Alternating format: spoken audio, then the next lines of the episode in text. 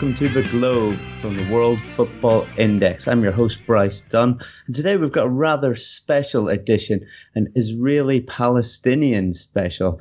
Uh, we're going to talk um, many things football, political, maybe even history based as well. There's, there's going to be a lot of learning happening, but I'm very excited for it. And uh, joining me is someone that you'll be rather familiar with, and that's Manu Veth. Manu, how are you? Yeah, I'm doing very well fascinating topic, really very different than what we usually discuss, right, Bryce? Um, you know, usually, so. yeah, usually it's Bundesliga and Bayern München dominance, but this is going to be very interesting and I'm really curious to hear what our guest has to say. Yeah, I'm I'm very excited. Um, and yes, let's move over to our guest. Uh, we've got a guy by the name Raphael Geller. Rafa, would would you explain to everyone just who you are and what your background is? Yeah, first of all, thanks for, for having me on the show. I appreciate it. Uh, my name is Rafa Geller, as you mentioned. I'm a journalist based in Israel. I work uh, for BBC World Football Show. It's on every uh, Thursday and Friday on the World Service Radio.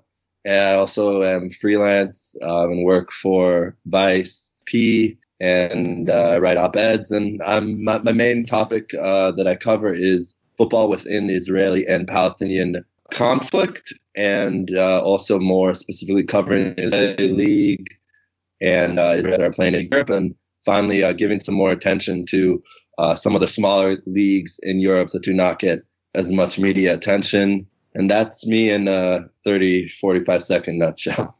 I'd just like to say on behalf of World Football Index, we really appreciate you coming on today. And yeah, I think we've got many things to uh, discuss uh, today. But but let's start in with uh, one team that uh, maybe a few of us would be familiar with, and that's uh, Beitar uh, Jerusalem. What what exactly uh, you know can you tell us about this club? Been, it's it's been filled with controversy over the year, hasn't it, Rafa? Yeah, I mean, uh, Beitar Jerusalem is uh, known across the world now, especially after the documentary, but even before that, as as a club with um, you could say extremist right wing, very nationalistic uh, supporters who are very racist uh, towards Israeli Arabs.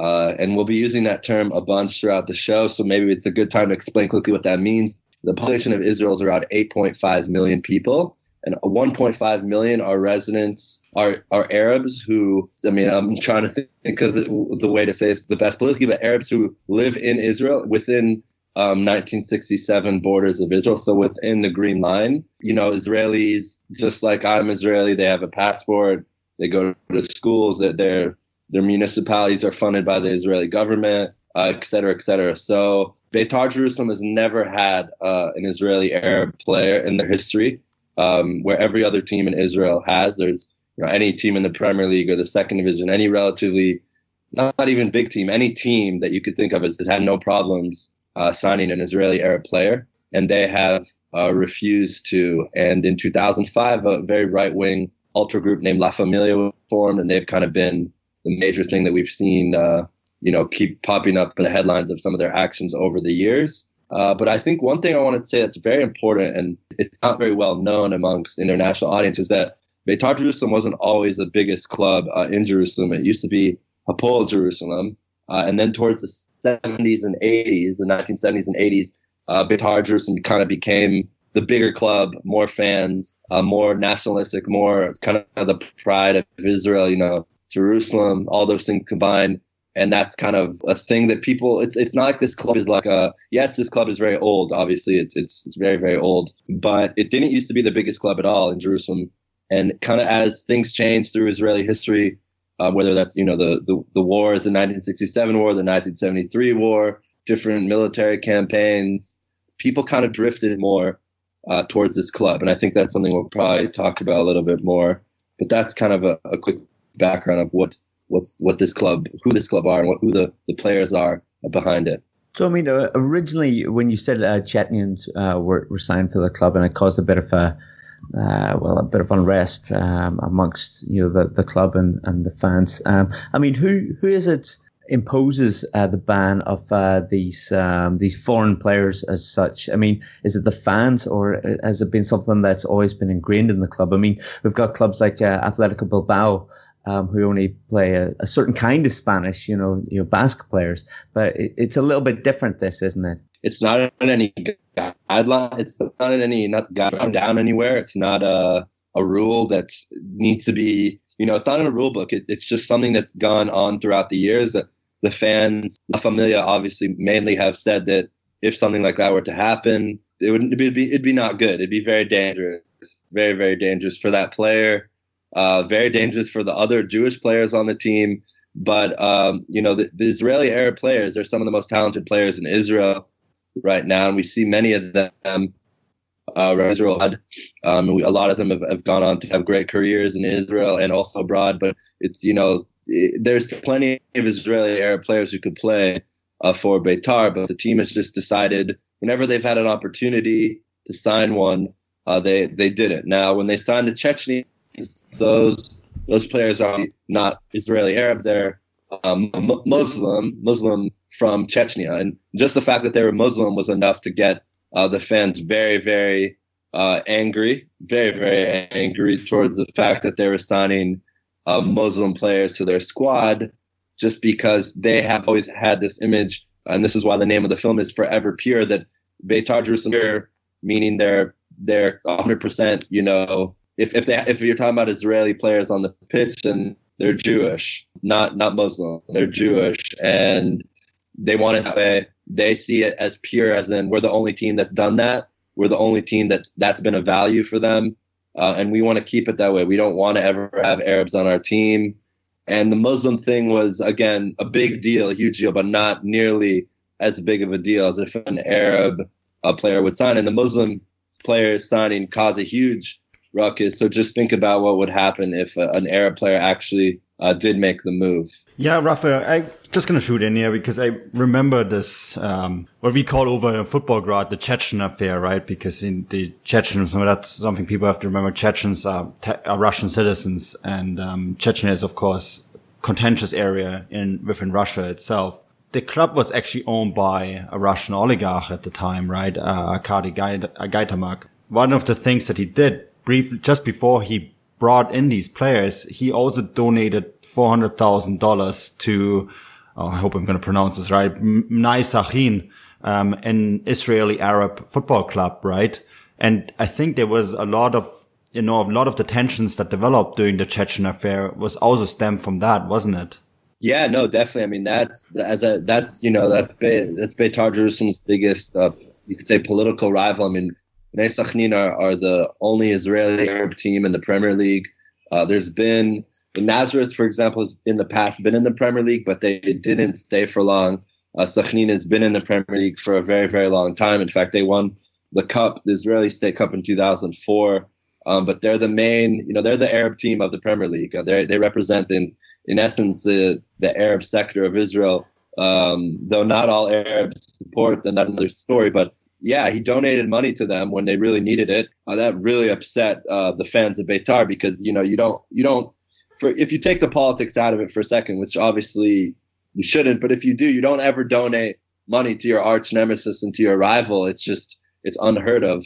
And then you add and then you add the political aspects to it, and it was really uh, you know a shocking thing. And then another thing also is that he took uh, Beitar to Chechnya, and they went to the club that's owned by uh, the leader of Chechnya, I think T- Terek Grozny. Yeah, yeah Terek um, Grozny.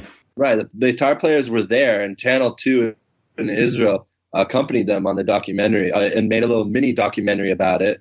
Uh, and that also upset uh, Beitar players to see, uh, sorry, Beitar fans to see the players go to this Muslim area. It's just something that, you know, when you think of Beitar, you don't, it doesn't mix with Muslims. It never has. So suddenly you're you know you're donating money to Bnei Sakhnin, you're signing two Muslim players, and you're sending uh, your team on kind of this uh, you know friendly match to uh, Chechnya. So it's very almost intense for the the nationalistic or the very right wing, ultra radical right wing fans of Beitar, and they didn't really know exactly like how to handle it because it all happened relatively quickly unfortunately, uh, things got pretty bad at the time. Um, you know, they when, when one of the Chechenian players scored, a huge amount of fans left the match, protest. They burnt down uh, the memorabilia uh, office of Beitar Jerusalem, which you know burnt jerseys, uh, trophies, some of the most precious things of the club. They burned down.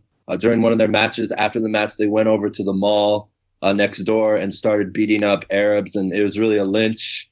Uh, so it was very, very uh, disgusting behavior, and uh, it kind of, you know, in Forever Pure, for anyone who hasn't seen it, it really shows how much uh, these these players were struggling. I mean, they're human beings, and every time they they uh, you know touched the, the ball, uh, they a thousand, two thousand people would would start from their own supporters would start chanting against them. So it was a very bold move by the owner Gaidamak, but it might have not come at the right time. Uh, just the way he handled it, not meaning he shouldn't have done it. I'm obviously one of the people who is supportive of the action, but he didn't. I don't think. I don't think he handled it in the best way. That's you know that's also a bit more complicated. Yeah, I think you know just to quickly dwell on this. I think Gaidamak just simply didn't understand what, what, what he was doing because, you know, he's obviously grown up in the Soviet Union, lived in France. I believe he, he has a Jewish background, but, you know, I don't think he actually understood what he was walking into. And he just believed, you know, that he could uh, change the culture of the club and, you know, most importantly, its fans simply by, you know, forcing the issue more or less. Yeah, exactly. And I mean, it's it's admirable, but it also you need to, as you said, it you have to come kind of with the the research of what you're what you're trying to do, what you're planning to do. After that, after everything that happened with him, he, you know, he didn't want to have anything to do with it anymore. He saw that he couldn't fix it. Uh, he tried. He gave the money to uh, Sakhnin. It shooed him away in essence. It basically he got over. He invested huge amounts of money into the team. Um, under his leadership, they won titles. They won a cup. He wasn't really into it by the end. He was really fed up with everything that happened. And, and if we look at the uh, side now, um, I mean, how are they seen by the other fans and the other clubs in the division or in the country? I mean, are they seen as um, a dangerous, a right wing, or a racist club, or how are they perceived? Uh, it, it's tricky. I mean, because again, not every fan on Beitar Jerusalem is against Arabs. Uh, you know, there's the concept. People believe that that every single fan who's at the match um, is hates Arabs and doesn't like, like Arabs, and that's actually very false. Um, it's something that I think the, the I don't say the media sometimes you know it makes it paints a picture that's not necessarily 100% accurate, and they've kind of labeled all Beitar fans as racist, and that's not true. But the ones who are in La Familia, which is an ultra group, and sometimes you could have a lot of people on on uh, that part of the stadium, whether they're wearing the La Familia shirts or they're sitting with them uh, or they're joining the chants of you know death to Arabs or um, you know we hope your village burns. Those people might not be La Familia members, but if they're chanting those things and supporting those actions, then obviously they're it doesn't you don't need to have something on your T-shirt to be racist. So there's the way it's really built right now is the east stand of the matches at Teddy Stadium, their home stadium, is La Familia and all people who are interested in that kind of ideology, and then the people on the other side of the stadium in the west stand are more the moderates, uh, the parents that bring their kids and grew up with Beitar and refused to leave the club because they love the club. Really, uh, you know, it's the, obviously the more left wing fans in Israel see Beitar as a very problematic club, and even you could say the the the center or even the center right fans, Israeli football fans, also see uh, Beitar as a problematic club, or maybe not club, but the fans. Whereas um, the right wing you know, more of the right wing uh, groups of, I wouldn't say they're they have an alliance with La Familia, but you see them kind of sometimes. I would also say supporting, but they're not criticizing the things that they're doing. Um, you know, the Maccabi fanatics, the ultra group of Maccabi, you know, they made some some world uh, media attention when they posted uh, at a football match last year, refugees not welcome. Uh, after all the German clubs started posting refugees welcome, um, and La Familia kind of enjoyed that they did that. So um, you know, and they had a Trump. Uh, Maccabi Fanatics had a Trump tifo uh, a couple months ago as well. So they're more right wing uh, fans, but it's not the same. Uh, you know, there's not the level of hatred towards Arabs. It's not the same as what we see from La Familia. Well, I think you need to explain really what right and left wing is in Israel because we have a very strong understanding of right and left wing politics. And, you know, I'm German Canadian, for example. It's very defined in Canada and Germany what is right and what is left I think, um, you know, for anyone who has been to Israel gets a certain idea of right and left wing politics and how they differ.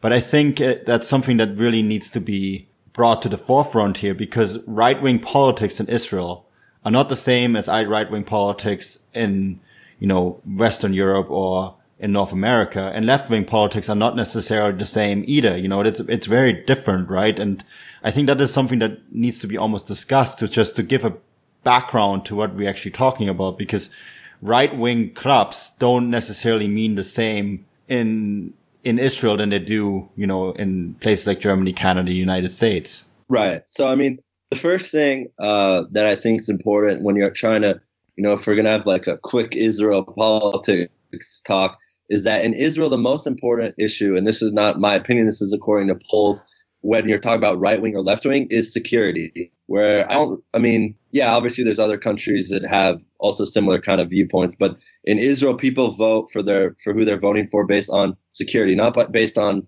you know costs of housing, health insurance, anything like that. It's based on security. So when the a right wing group in Israel, a, very very right wing group in Israel would the reason why they would be very right wing is not at all because their views on on necessarily medical marijuana or LGBT rights or all of that. And I think that sometimes that gets confused uh, because you know you think, oh, um, you know this this group, this really right wing organization, like why why why are they okay with medical marijuana, but they're saying these things about Palestinians don't exist? So that's a very like first thing to say is that in Israel, the the you know what side you are politically is firstly mostly based on how you see the Israeli-Palestinian conflict. Whether you think there's such thing as an occupation, or whether well it can't be an occupation because it's our land. I mean that's the biggest thing. So when you talk about these fans from um, La Familia being you know right wing or very right wing, it's it's not you know their views on the healthcare, their views on on things like that. It's their views on how how they see you know, Arab citizens. They don't see them as equal. They don't see them as, you know, they think every Arab is a terrorist. They think that anybody wearing a hijab in the street wants to kill you. That is a lot of the viewpoint of some of these people. And, and how do I know? Because I've interviewed them and I've talked to them, and they really have this ideology and belief that an Arab is is not a human being. It's a person that's here to kill you. Um, you're a Jew and you're in Jerusalem. You're in any part of Israel and you don't believe uh, you don't sorry you don't have the right to be there and they're going to come get you so i think you know that's important to explain that it's you know people always ask me people who are listening to us or into politics you know how someone like bibi netanyahu uh, who's so many unpopular even in israel how does he keep winning? How does he keep remaining prime minister? And the answer is because people vote for him because they feel safe with him. You know the prices of of rent have skyrocketed. The prices at the grocery store have skyrocketed. In another country um, in the world, maybe every other country in the world, those things would matter.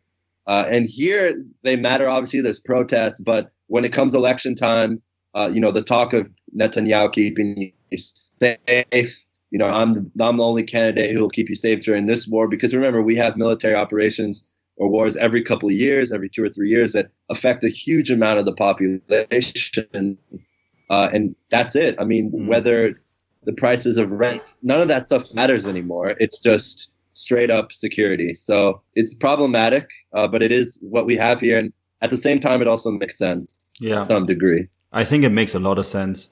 I think people don't really un- understand that until they have been there to Israel. You hear the stories, right? When you, when you, about Israel, about how the conflict and you see it on television and you you think you understand it, and then you go there, and um, you know you arrive at the airport, you go to the security checkpoints, um, you arrive at your hotel, and your hotel has every floor has a bunker, you know, to protect you from rocket attacks, and um, even in places as far away as, as Tel Aviv, you know, that seem to be relatively safe. When you lie on the beach there, you see the helicopters uh, patrol. And I think you don't really understand that uh, until you get there. So I, think security it makes sense um, why people would put that on such a high level and why politicians.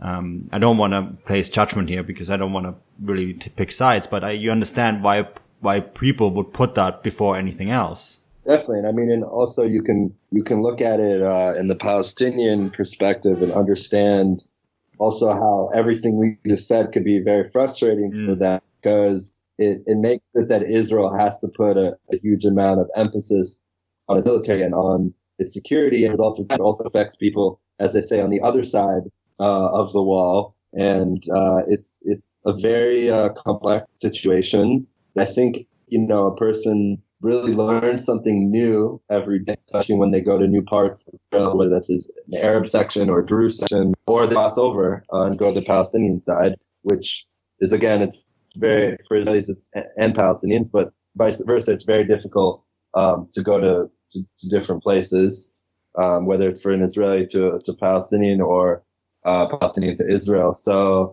you have to have special permission, or you have to be a journalist. Um, going to Palestine for an Israeli is is not easy, and the same uh, the other way. But it is what it is, and both countries are doing what they feel they have to do. And you know, it's funny. I just said I want to say this quickly.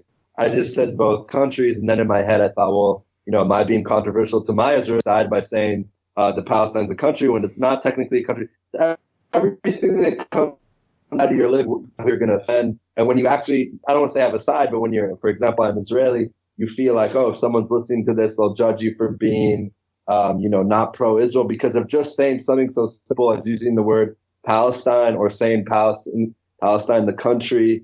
Um, so maybe that'll help explain to the audience what how tense uh, the situation is hmm. when just words could really affect, you know, what how people view what you're saying. So. So I mean, uh, so yeah, Raphael, what what are Beitar doing these days to you know fix this this issue, um, you know, of racism. And I, we really want to don't want to call it anything else because right wing and left wing, as we mentioned earlier, is is not the right word for it. Um, right. And they have new ownership. So what is the new ownership? Eli Tabib, um, the owner, current owner, what is he doing to solve this issue? Well, it's interesting. The first thing that he's doing is actually making the team better, which the, when the team is worse and the fans are more angry and they start to chant worse things. So his first thing was to fix the team and make sure that they'd compete again. Um, and that's that's he's done that, and that really, in some degree, has helped the fans calm down and not freak out so much. Because the worse they were, the years, few years before he came, um, things would get very bad. And during the time that the Chechens were here, is when they were finishing in 10th, 11th, 12th place. Uh, so that's step one. But actual in terms of real things that he's doing to stop the racism, if you go to a match in Teddy, you'll see signs all over the stadium that say "No, uh, stop the racism." Uh, and again, I know that might be cliche and doesn't sound like it's doing anything, but it, it is because it's a first step of of admitting there's a problem and actually having signs in your stadium of doing something about it. Uh, the fans have come out with a video, or sorry, not the fans, the players have come out with this super, you know, powerful, dramatic video that we have to stop the racism you know, we, we need to support everyone. Every player that comes on is equal. He's kind of just pushed into, you know, the culture of the of the club that it's this racism has to stop. I mean, it's just it's enough. You know, it's been going on for years. It's put Beitar in such a bad light. There's so much potential for the club. Uh, let's stop it. But in real action, the real real things that he's done, he's he's worked closely with Israeli political uh, authorities on making sure that there's more police uh, in the La Familia section, and if they start doing anything, um, you know, he gets them out. They they get kicked out. Uh, he's even said on, on radio that if he hears uh, loud racist chants from all from a, from La Familia fans, he'll bring uh, the players off the pitch. And to some degree, that's had La Familia be very quiet and be scared to see if he's actually going uh, to do it.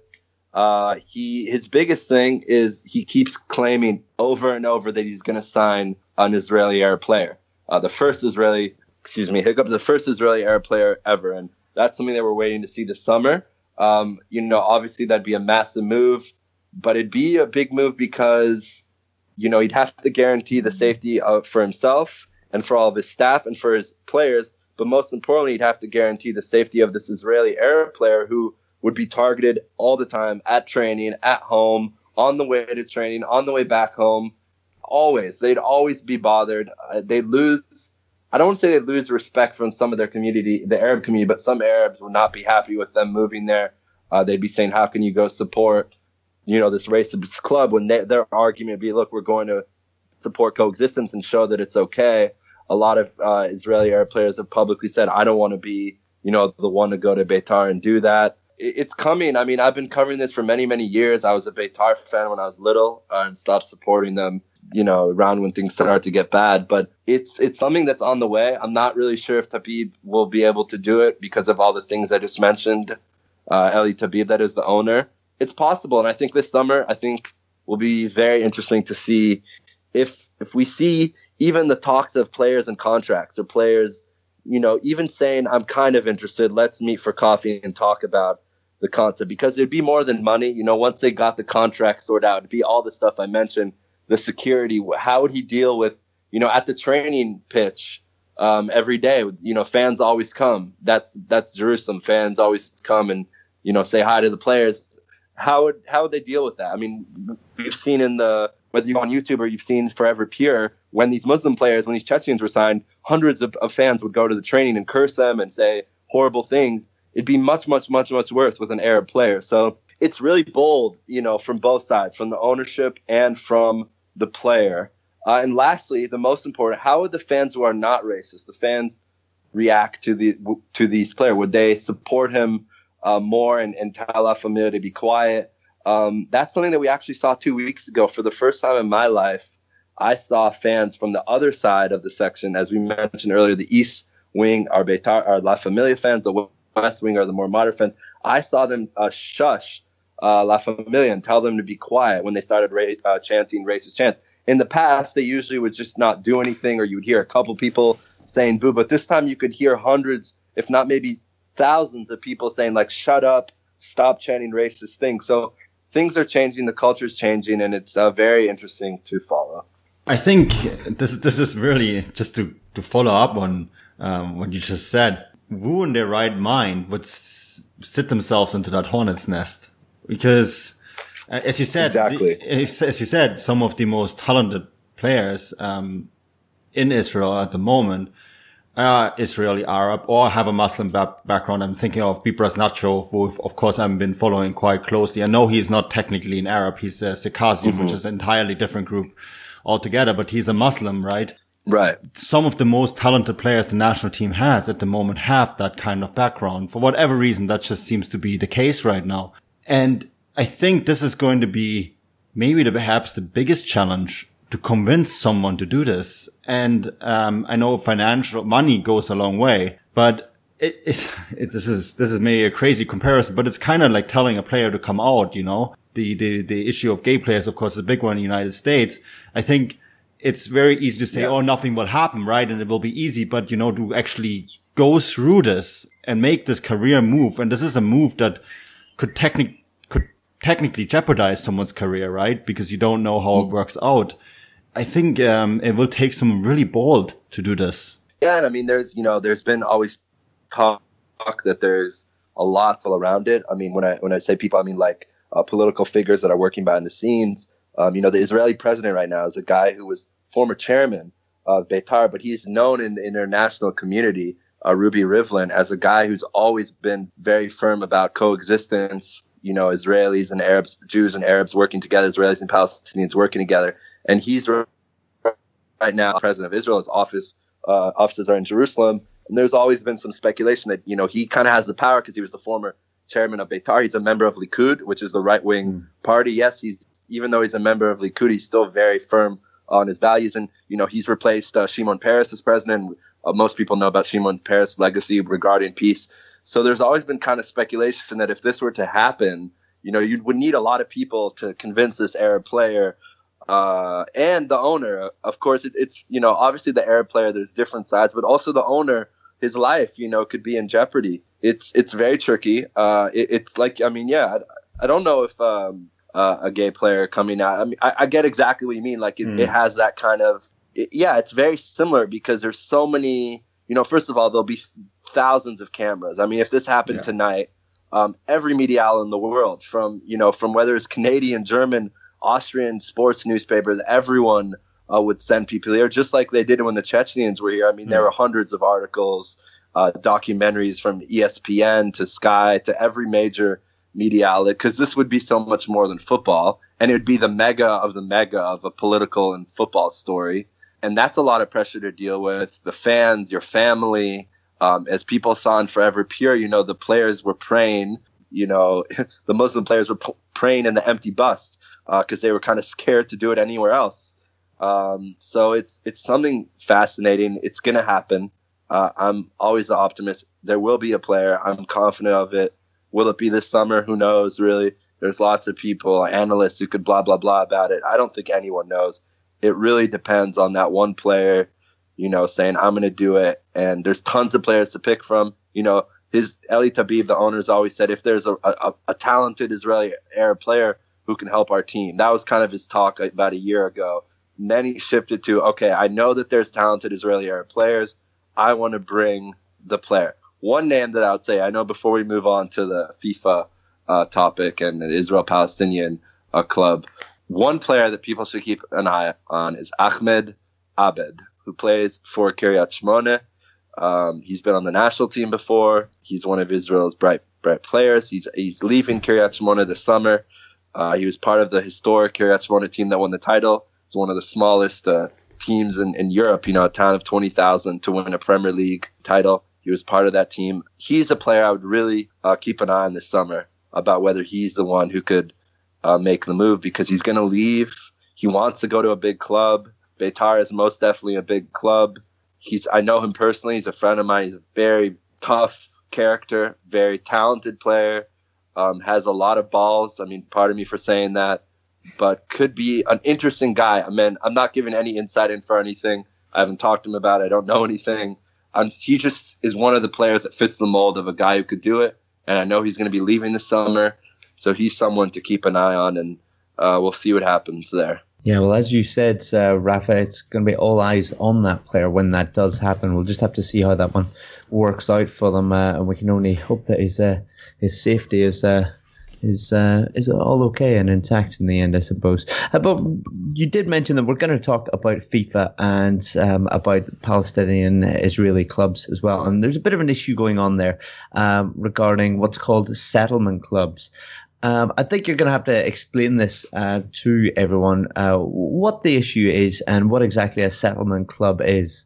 Anyone who know you know studies po- politics or is familiar with world news knows that the term of Israeli settlements is probably one of the most controversial news topics in the world. And the way I, I explain the story could piss off a right wing person or could piss off a left wing person because no matter how you explain it, there's always um, you know, someone who's going to be upset. But I'm going to try and explain it without any bias, which really is hard to do because no matter what you say, it could it could affect someone. But I'm going to try. So here it goes. In 1967, well, you know, yeah, I'm going to start with 1967. I'm not even going to start from the beginning. Beginning.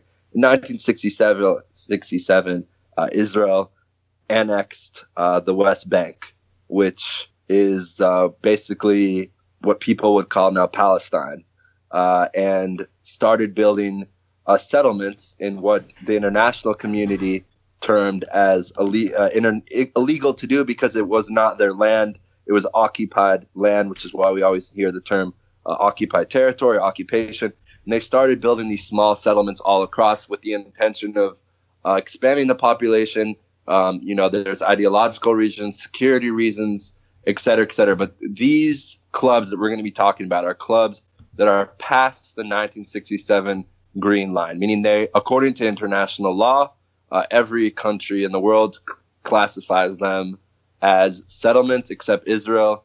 Israel says that they're they have the right to it. They they annex it. They, the Jewish people have been there for thousands of years, et cetera, et cetera, et cetera. So all the clubs that we're about to name are, according to international law, the the the, the, the place where these Israeli towns are are in theory uh, according to international law in Palestine. It's occupied territory. Again, it's I don't know. It's it's very hard to do this in, in a minute, but you get the point. It's it's technically not Israeli territory, and that's I think the best way to start off before we get deep into it is that these clubs are considered an occupied territory. Okay, and what exactly is uh, FIFA planning to do uh, about it? I know that they issued a statement, and Israel are uh, lobbying it, aren't they? the Palestinian Football Association, uh, led by Jibril Rajoub, who's a senior member of Fatah, which is the political movement that governs the West Bank, you know, uh, was in a civil war with Hamas in the mid 2000s. Uh, he is the head of the Palestinian Football Association. He's saying these clubs that, uh, that, that we're going to mention, you know, these clubs that are in Israeli settlements, they should not be in the Israel Football Association. They shouldn't have the right to exist. I mean, they're on, they're in occupied territory. They're in ter- territory that's not considered Israel according to their national community. How can how can FIFA uh, let Israel continue to have these teams, you know, play in occupied territory? Israel is saying uh, the Palestinians are doing this for political reasons. I mean, these clubs are in third and fourth division, third and fourth and fifth tier.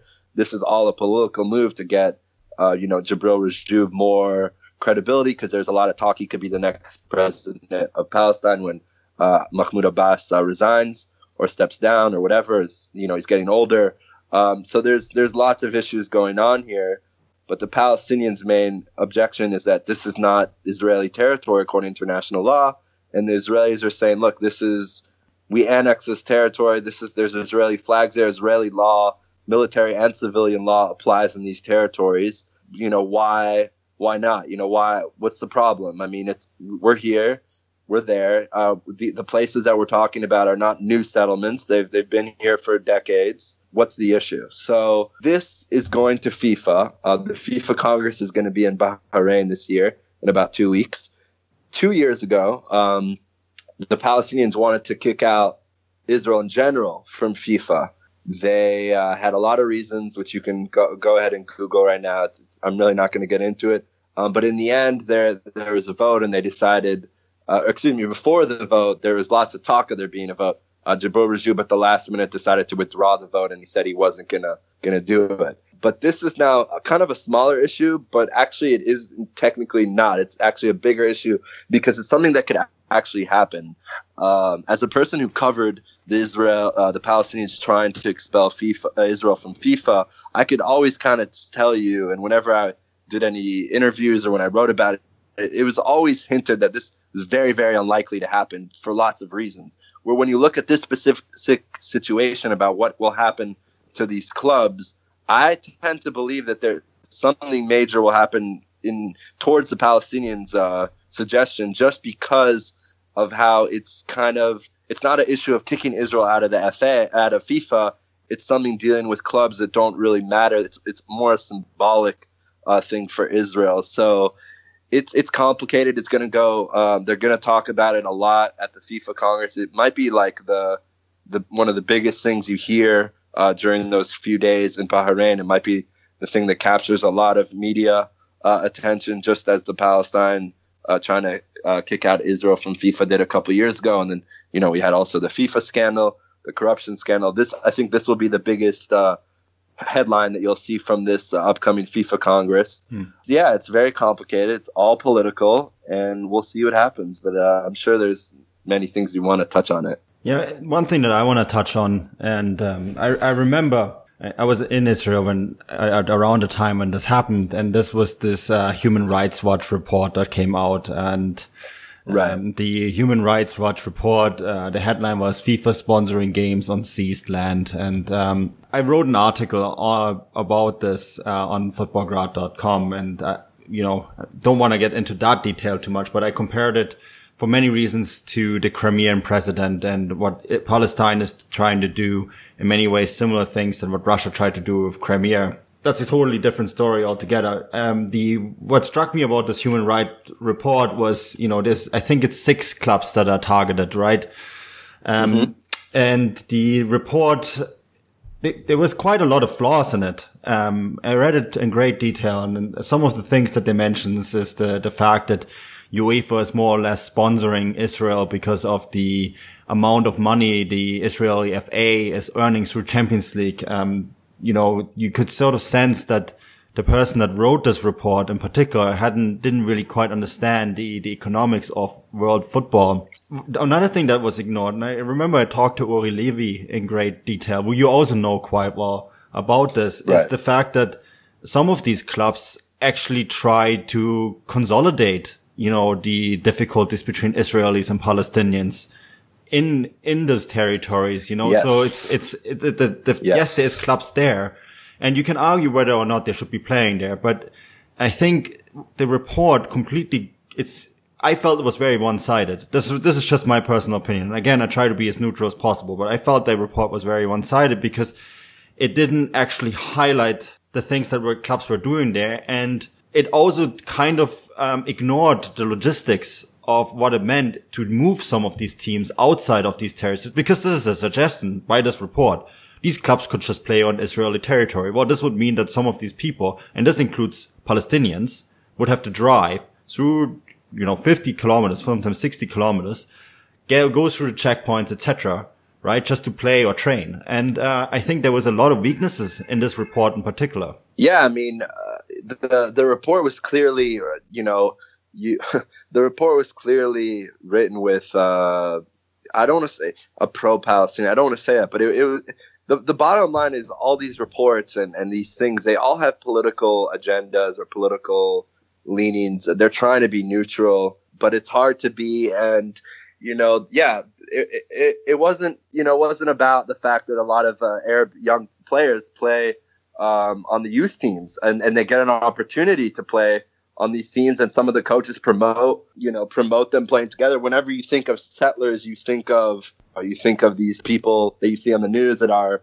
uh, you know ripping olive trees out. And don't get me wrong there's lots like that. But in every situation just like sometimes people say palestinians when you see on the news palestinians and terrorism then you think all palestinians are terrorists. It, it's both sides. I mean there's the you know in Ma'ale Adumim, which uh, is considered again a settlement and it's past the green line. Most of the people who live there don't live there for ideological reasons. Uh, they live there because it's cheap and it's uh, much cheaper than Jerusalem.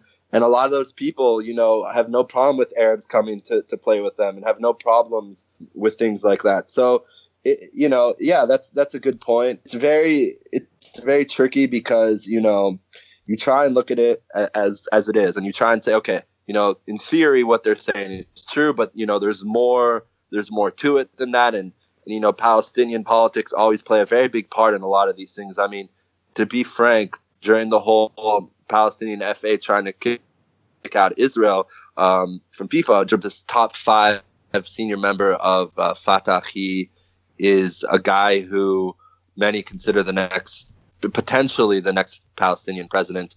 Um, so a lot of these things, you know, are, are really whether they're true or not is not really the point. You kind of have to look at more deep incentives, and I don't even necessarily just mean on the Palestinian side.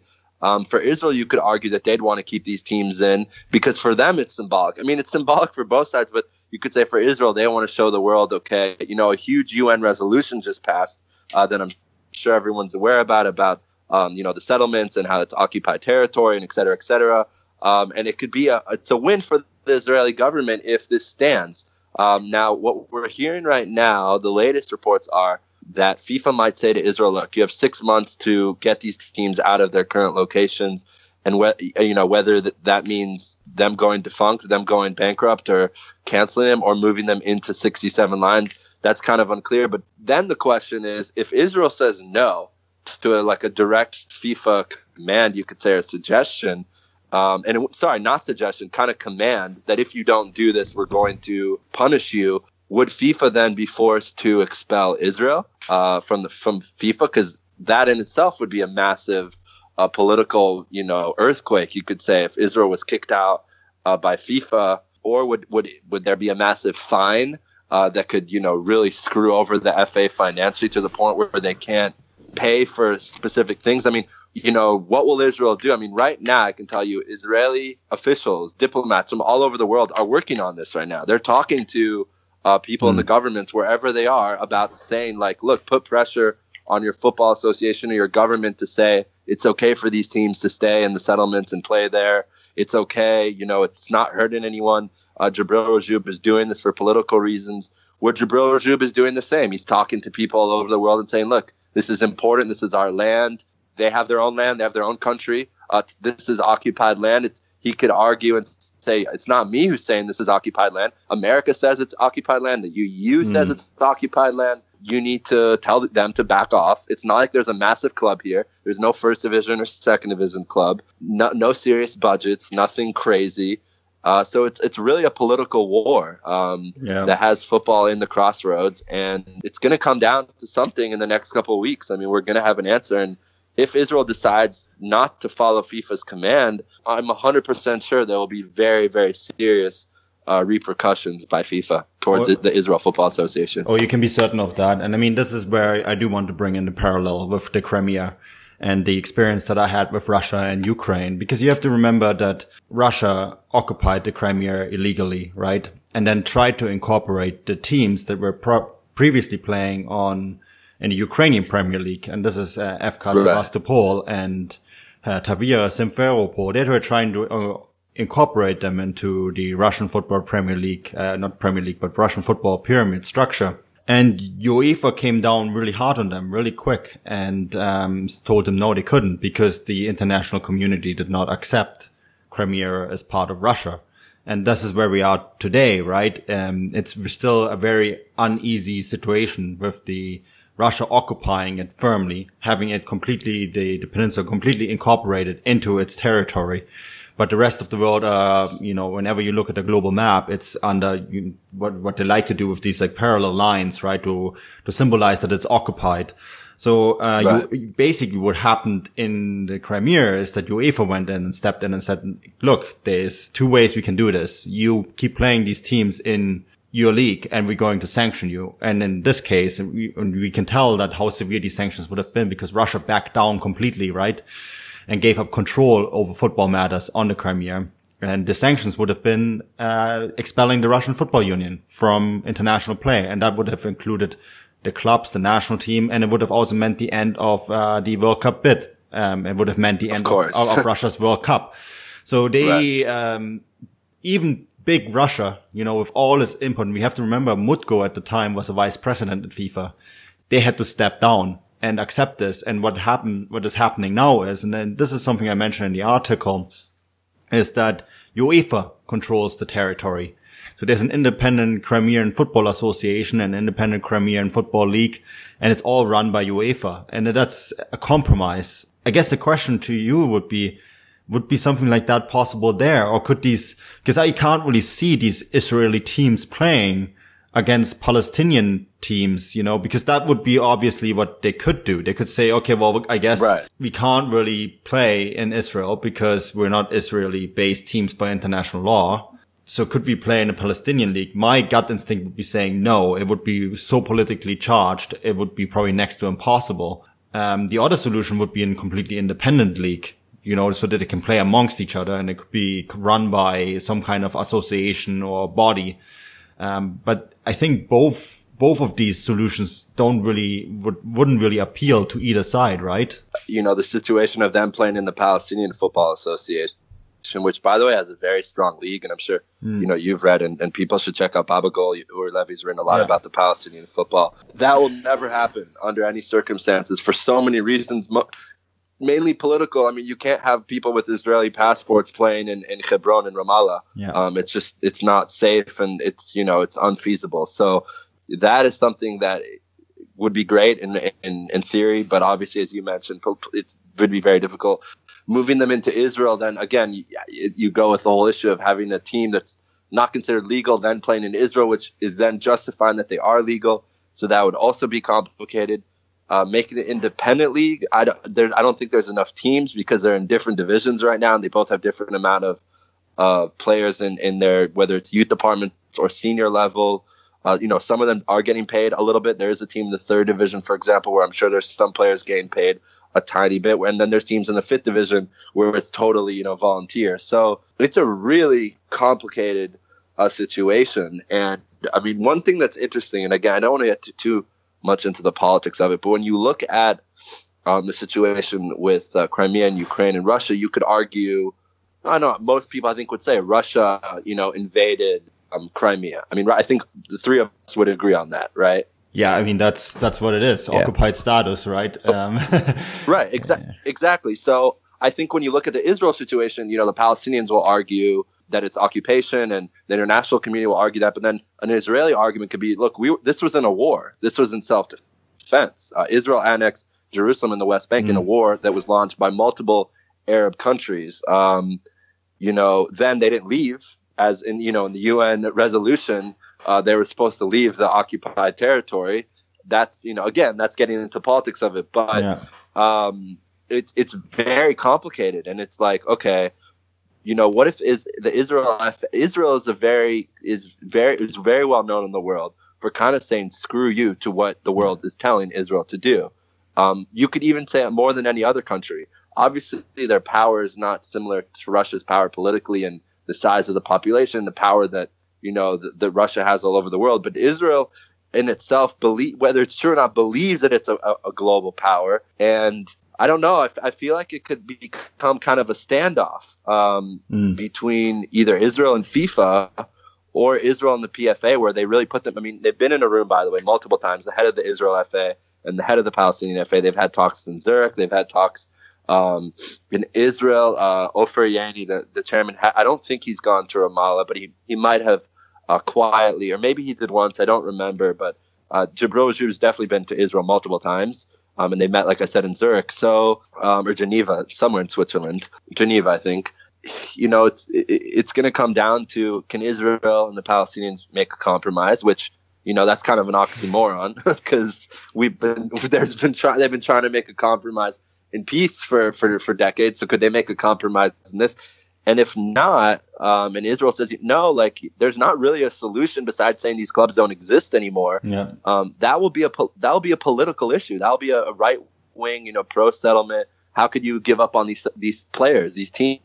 How could you say like we're knocking them out, or we're gonna you know take the funding away, or we're gonna make sure they can't sign up for the Israel Football Association? Could you have an Israel Football Association fight with Israeli politics, where the FA says to, to the government, you know, I'm sorry, but we're kicking them out, and right wing people in the government say, no, you're not. It's a very deep issue, which is why again I think during uh, the FIFA Congress. This will be probably the biggest topic on the agenda in terms of things that are, you know, interesting. You could say juicy uh, for media, yeah. or people are interested. Not even this kind of stuff, but most of the FIFA Congress agenda this year is relatively blah blah blah. But this is a big topic, and both uh, the Israeli representation will be in Bahrain, uh, even though we have no diplomatic relations with them whatsoever. um, it's very hard for Israel to agree to send the delegation, but they'll be accompanied by heavy, heavy security and uh, the Bahraini security also will be keeping a very close eye on them, and it's also a very small uh, delegation that yeah. Israel is sending for security reasons. Yeah, uh, I, I don't know. It's it's something that there's so many ways it could go, and the thing, unlike the topic we just discussed, it kind of has to be, I don't know, not sorted out, but it needs to be addressed because this, uh, you know, it's this this Congress is next weekend. You know, we're already on Monday. Um, it's not this weekend; it's next weekend. It starts at the beginning of the weekend, so I, behind the scenes, lots of things are happening. Things will happen. I'm sure things will happen, and it could be big things. It could be small things. I don't know. If if you ask for a prediction, I, I don't think any really give a prediction. But my mini prediction, I guess you could say, would be that Israel is going to fight to the teeth to make sure uh, that these clubs stay and get continue to play wherever they are, whether it's in the third division, the fourth division, the fifth division. And it's going to be a tough, tough assignment uh, for FIFA to deal with this situation. This could be their first real uh, crisis under the new regime, under the new leadership of FIFA. Mm-hmm. It'll be interesting to see what way they go. Yeah, I think you you say something really important, and this is maybe a final thought before we wrap it up. You say the difference between Russia and Israel, and I think I agree with you 100% that Israel, because of cultural differences and the way Israel was formed, they will probably draw a line on this and willing to, you know, even face expulsion um, just because out of principle. Russia is very different in that sense. Um, and Russia, it's all about saving face, you know, this old right. Soviet Union mentality. And the World Cup means the world for this country. And, uh, I think they were willing to compromise because losing the World Cup would have been a big loss of face for, for Russia. I think, um, and you can correct me if, if, if that's a wrong no, perspective, no, I, but I, I think, no, I think it's fascinating my my perspective on Israel has always been that you know um, it's a country formed out of out of uh, adversity, and it's a country formed um, t- through very very a lot of very difficult circumstances, and um, as a because of that it has it has uh, developed a resolve that um, if it has to be us against the world, so be it, and I right, can see exactly. I can see that turning into well we're not going to compromise. And if you're going to sanction us, then we're, we're going to accept the sanctions over this. No problem. We're just going to live with it. And I can, I don't, I'm not saying that's how it's going to play out, but I wouldn't be surprised if it would because of the, I think the mentality that has developed in Israel. And this is not a criticism by any means. It's just, that's yeah. just an observation. No, it's the truth. no, it's great. and, um, I, I, think, yeah, and I think that's, I, I, wouldn't be surprised. I mean, we have seen those kind of sanctions, uh, those who are old yeah. enough. So South Africa comes to mind. Of course, I don't want to compare Israel to South Africa no, because I don't want to open that can of worms at all. But we've seen right. it, right? It has happened before. So, um, yeah, I mean, to, you know, my my concluding thoughts are to 100%. I agree with you. Um, I think what you said is is the the mentality and the culture between Russia and Israel is very different. And you know, when you just look really quickly at the settlement example, the whole world tells Israel not to build settlements, mm. and they continue to build settlements. And Israel's been dealt all sorts of blows um, over the years, financial blows. I mean, all sorts of things, uh, all sorts of sanctions, all sorts of resolutions, and and losing business, and and factories closing, and and, and concerts not being played here and all sorts of things you can think of. But it's something that because it's such a political issue and because it's teams in what Israel would call Judea and Samaria, what Israel would call Israel. I mean, it's you know, again, I'm not I'm not really trying to give my opinion on everything, but the the average, I don't know if the average, but the more someone who'd be more center right would say that these so-called settlements, these settlements are Israel. Mm. There's no difference between, you know, giving an example of one of the teams. There's a team in Ariel. There's no difference between Ariel than Jerusalem or Tel Aviv or Haifa or anything that's, you know, non-controversial. Um, maybe Jer- Jerusalem was a terrible, a terrible thing, uh, city to use, but Tel Aviv, for example. So it's something that the FA also could be fighting with, and uh, I'll be reporting about a lot in the next couple weeks. I'm I'm going to be having a, a BBC um, radio package about it ahead, right? Uh, actually, right exactly as the Congress is going on, and I'm going to be speaking to both sides to try and get uh, their perspective, including um, some of the teams that are having to deal with this, and also the Palestinian uh, Football Association, and hopefully the Israeli Football Association. But um, I can say uh, this that some there's lots of people who are mum about it right now um, and are being careful about what they say and be instructed not to say things. And I'll leave it at that um, because it's such a delicate topic that any kind of quote in the media that could be wrong or they didn't mean to say it could be lead to something big. My biggest thing I want to really end with is all the people who followed the Israel Palestine Palestine trying to kick Israel out of the FA uh, out of FIFA in you know a couple years ago. This is actually a much bigger deal and a much more interesting topic because that really was never going to happen. Um, and I think if you spoke to some Palestinian officials, they kind of would say off the record that they knew it was almost impossible for it to be po- to to really happen. But this is something that like something big has to happen. Whether it's Israel saying no, we're not going to do it, or Israel saying yes, okay, let's do a compromise. And that's something Israel didn't didn't really do um, with this FIFA thing. They more fought it diplomatically and spoke to all the countries. And they honestly then put a ton of pressure on the Palestinian Authority and Jordan um, to tell J- Rajoub, like, you need to withdraw this request. And that's what he ended up doing. The Palestinians will not withdraw this request from everything I've been told. They're going to go through with this. They firmly believe in it. Um, they have many people supporting them. The other, the other times, uh, people necessarily weren't supporting what they were saying. This time, they have reports. They have countries. They have the world saying that settlements are legal. Um, so this topic is going to be very interesting to follow if you're into this kind of stuff. And if you made it this long in the podcast, I'm pretty sure you are interested in this kind of stuff. So keep an eye on what occurs there. Yeah, well, it's been an absolute honor having you on the uh, podcast, uh, Rafa. Uh, we really appreciate it. And it would be fantastic to get you back on when we get a bit more uh, clarity as to what exactly is going to happen with this uh, this situation, and I, I, can tell you that we'll all be tuning in uh, to see what exactly is the outcome. Uh, is there anything you'd like to plug, um, or where can people find your uh, your writings or your your Twitter accounts uh, online? Uh, just yeah, just my Twitter. Um, if you're interested in this kind of stuff we've been discussing, it's mostly what I tweet about. Um, so Raphael R A P H A E L underscore Gellar G E L L A R. I post all my work there and uh, I love interacting with everyone um, Palestinians, Israelis, Jordanians, Saudi Everyone is welcome. I don't discriminate. I think dialogue is important. So, anyone who wants to chat about this stuff, you're welcome to uh, talk to me. And uh, I look forward to coming back on the show. It's a pleasure speaking to both of you. Uh, it's it's always fun to speak to people who are interested in this kind of stuff. And uh, it's thank you again. It's it's been great being on. Yeah, thank you. And Manu, what would you like to uh, to plug? Um, uh, what have you got coming up in the next week or so? Yeah, um, not that much political stuff, although, you know, never know in the post-Soviet space that we cover with futbolgrad.com. There's all sorts of stuff always coming up. So keep an eye on that. But, um, as the other podcasts, I always like to mention them. Futbolgrad podcast, obviously going to be recorded, um, later this week. And then we have the Gegenpressing podcast that we did, um, yesterday, right, Bryce? It's all, already out. So go give that a listen and then you can follow me on Twitter and discuss all sorts of things. Um, you know, I have a PhD in, in politics and sports in the post-Soviet space, so that's m- my forte.